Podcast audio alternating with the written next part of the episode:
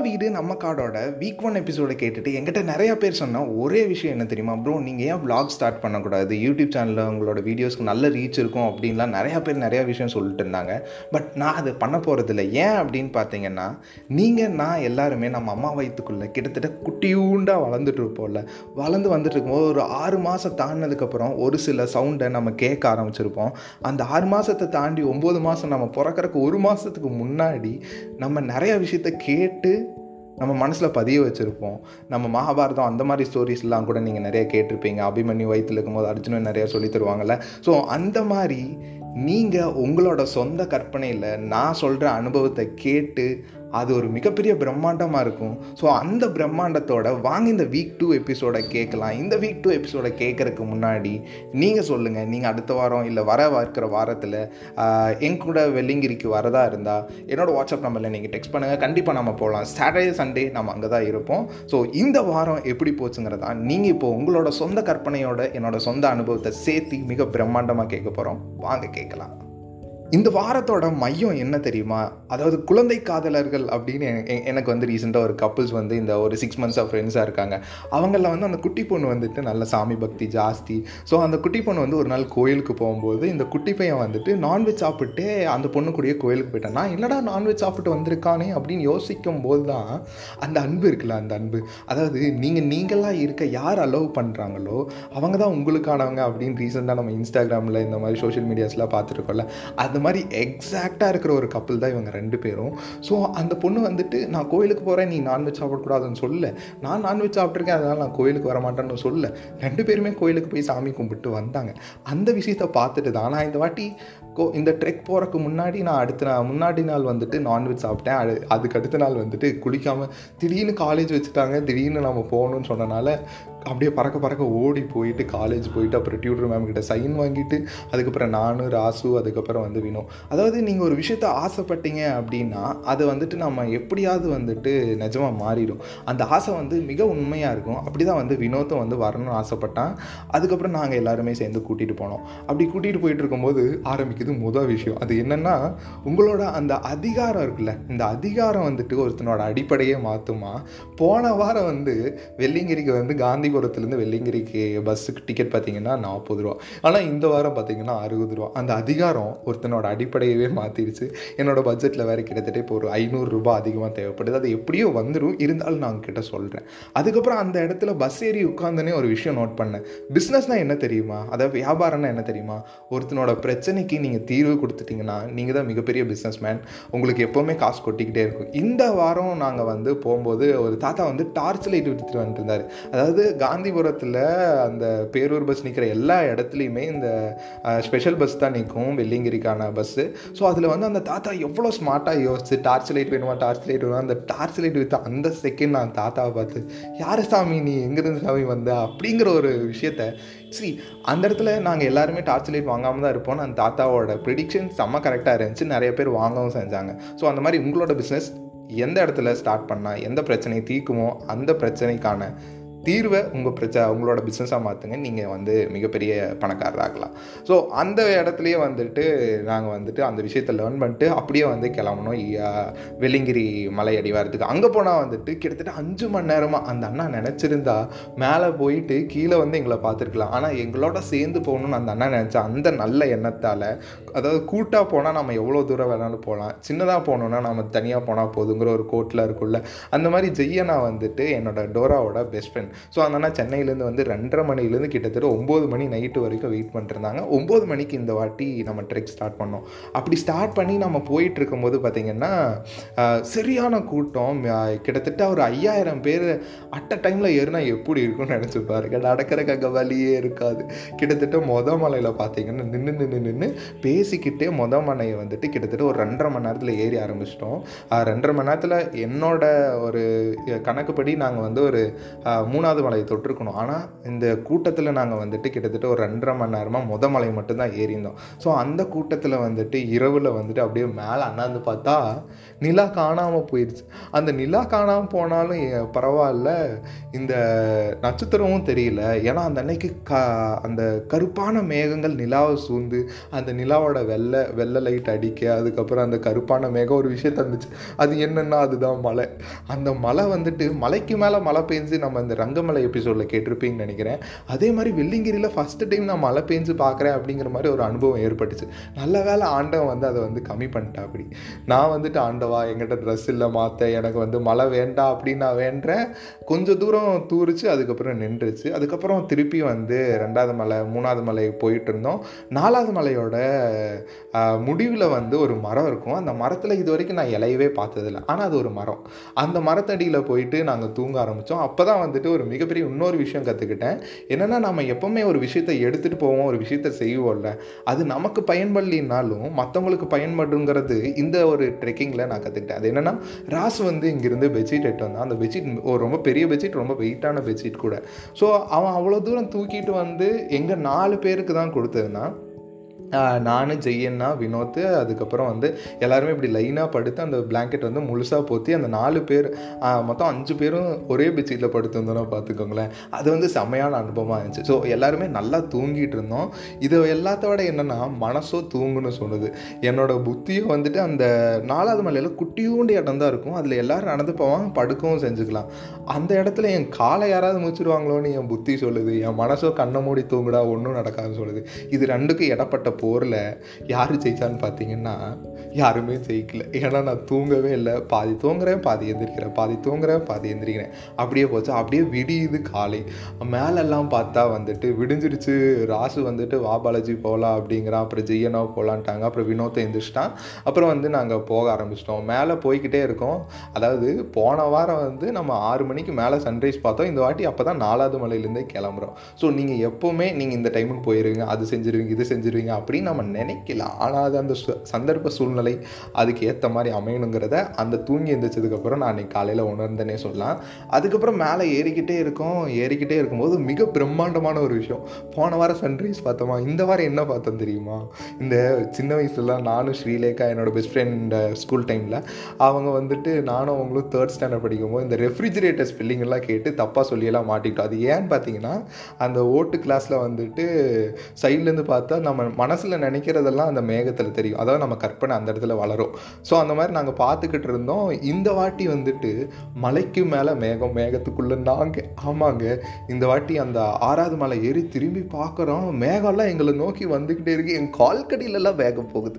என்னடா இது, ஒரு இப்படி ஒரு ஆனந்தமான ஒரு விஷயம். ஒரு 10-15 வருஷத்துக்கு முன்னாடி அண்ணாந்து வாயை திறந்து பார்த்துட்டு இருந்தேன்.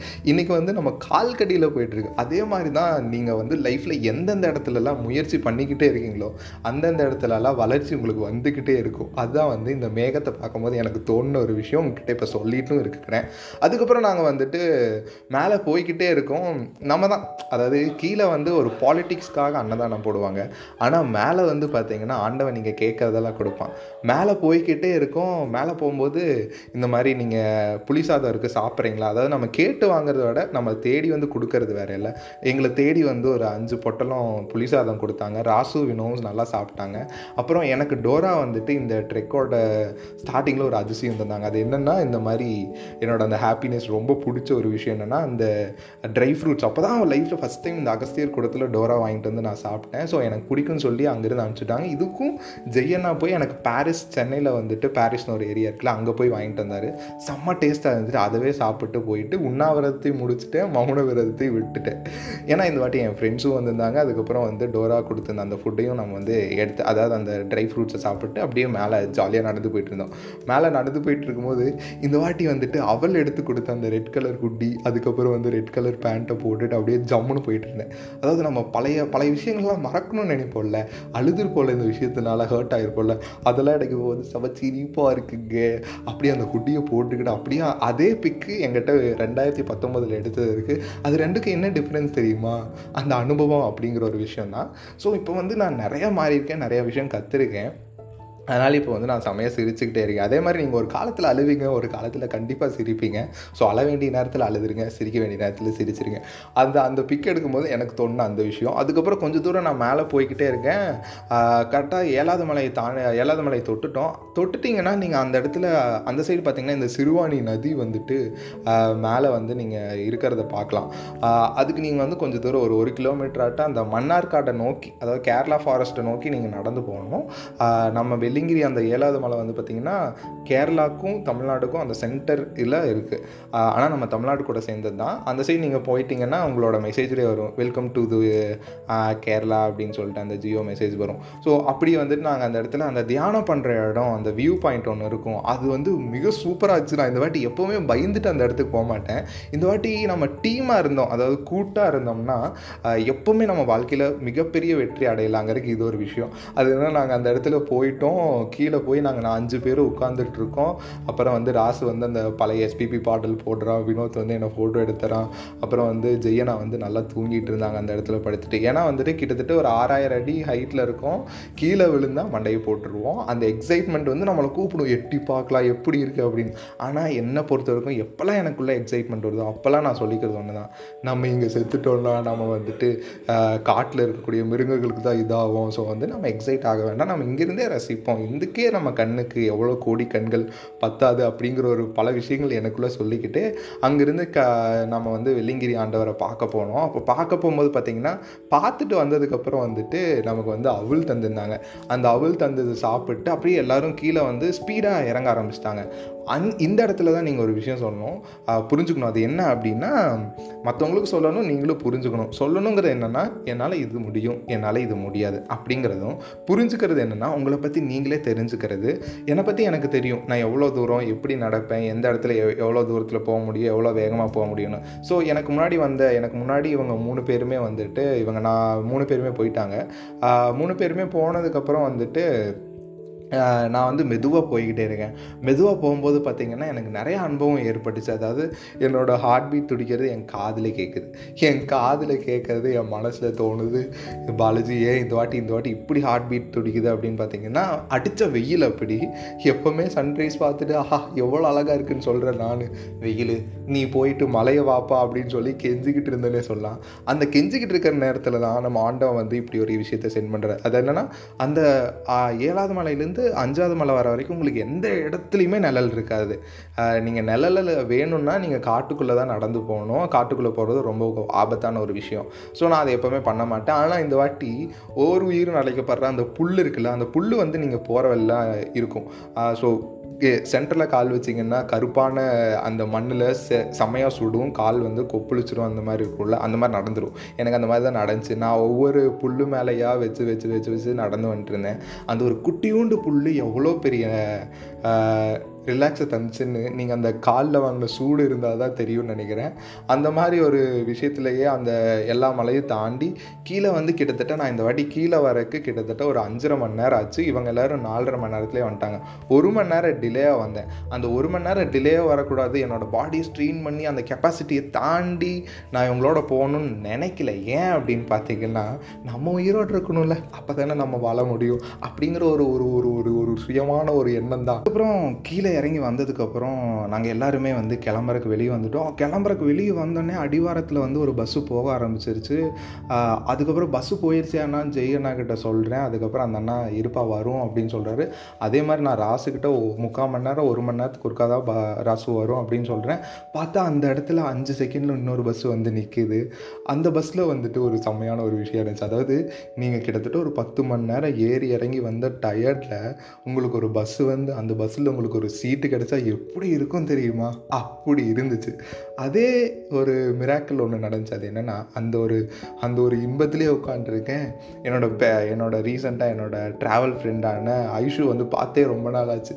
ஆனால் அந்த இடத்துல ஐஷு மாதிரியோ ஒரு ஒரு குட்டி பொண்ணு வந்து நிற்கையில் நான் ஐஷுக்கிட்ட சொல்கிறதா இல்லை ஐஷு மாதிரியே நினைக்கிறதா அப்படின்னு தெரியாமல் நான் பார்த்து ரசிச்சுக்கிட்டே இருந்தேன்.